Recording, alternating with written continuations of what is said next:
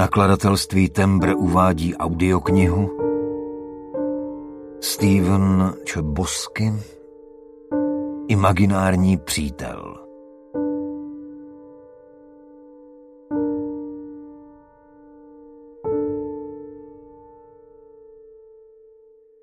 Zůstaň na ulici. Když neopustíš ulici, nedostanou tě. Malý David Olson věděl, že je v maléru. Jen co se máma s tátou vrátí, schytá to. Jeho jedinou nadějí byl polštář, zastrčený pod pokrývkou, aby to vypadalo, že je pořád v posteli.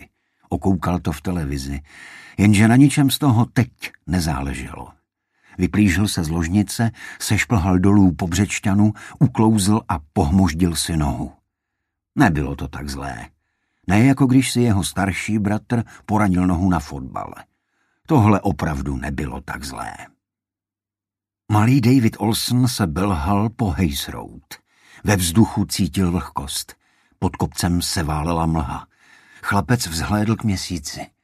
Úplněk. Už druhou noc byl úplněk.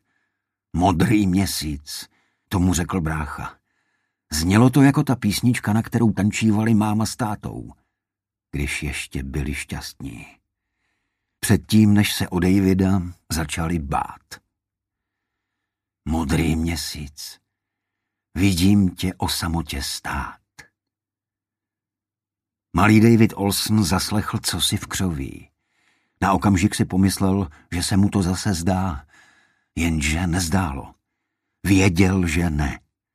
Nutil se zůstávat vzhůru, i když ho tolik bolela hlava.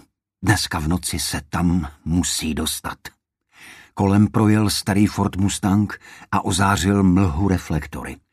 David se schoval za poštovní schránku a poslouchal rock'n'roll, který hřměl autu z okénka. Smích dvou puberťáků. Spoustu kluků teď odvedli do armády a případů řízení v opilosti přibývalo. Tak to aspoň říkal tatínek. Davide, zašeptal hlas. Zasyčel. Ten hlas. Doopravdy ho někdo oslovil? Nebo to slyšel jen on? Kdo je tam? Zeptal se David. Ticho. Takže to bylo jen v jeho hlavě. V pořádku. Aspoň to není syčící paní. Aspoň se mu to nezdá. Nebo zdá? David se zadíval z kopce na roh ulice s velkou pouliční lampou na Monterey Drive. Mladá dvojice už odjela a s nimi zmizely i všechny zvuky. A v tu chvíli David spatřil lidský stín. V kaluži světla lampy někdo stál. Čekal a hvízdal si. Hvízdal si a čekal. Písničku, která zněla jako Modrý měsíc. Davidovi se zježily vlasy na zátylku. K tomu rohu. Drž se od toho člověka dál.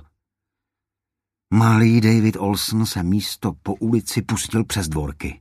Tichonce překročil starý plůtek. Ať tě neslyší, ani nevidí. Opustil si ulici, to je nebezpečné. Vzhlédl k oknu, kde se muchlovalo děvče na hlídání s přítelem, zatímco miminko plakalo. Jenže to znělo jako kočičí mňoukání.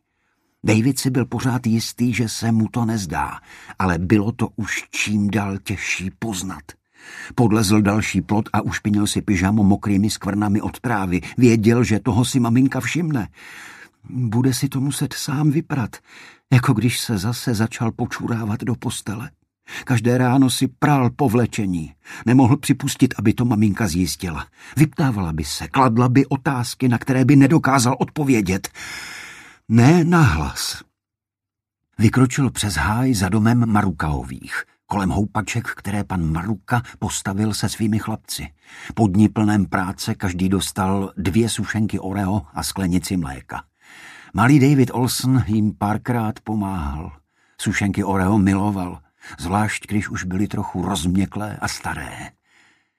Davide! Ten šepot teď zněl hlasitěji. Chlapec se ohlédl. Nikdo nikde. Vykoukl mezi domy k pouliční lampě. Stín zmizel. Ten člověk mohl být kdekoliv. Třeba přímo za Davidem. Ach, prosím, ať to není syčící paní. Prosím, ať nespím. Chrup. Za zády mu praskla větvička. David zapomněl na pochroumanou nohu a dal se do běhu. Přeletěl po trávníku Pruzanových na Carnel Drive a zahnul vlevo. Slyšel funět psy. Blížili se k němu. Jenže žádné psy neviděl, jen slyšel ten zvuk. Jako ve snu, jako předtím to mňoukání. Hnali se za ním a tak přidal. Jeho měkké bačkůrky dopadaly na mokrý chodník. Mlask, mlask, mlask, jako babiččiny pusinky. Když se konečně dostal na roh Monterey Drive, zabočil vpravo. Uháněl středem ulice, jako raft na řece. Zůstaň na ulici. Když neopustíš ulici, nedostanou tě.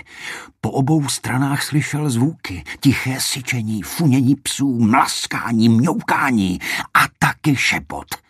Davide, běž ze silnice, něco se ti stane, běž po trávníku, tam je to bezpečnější.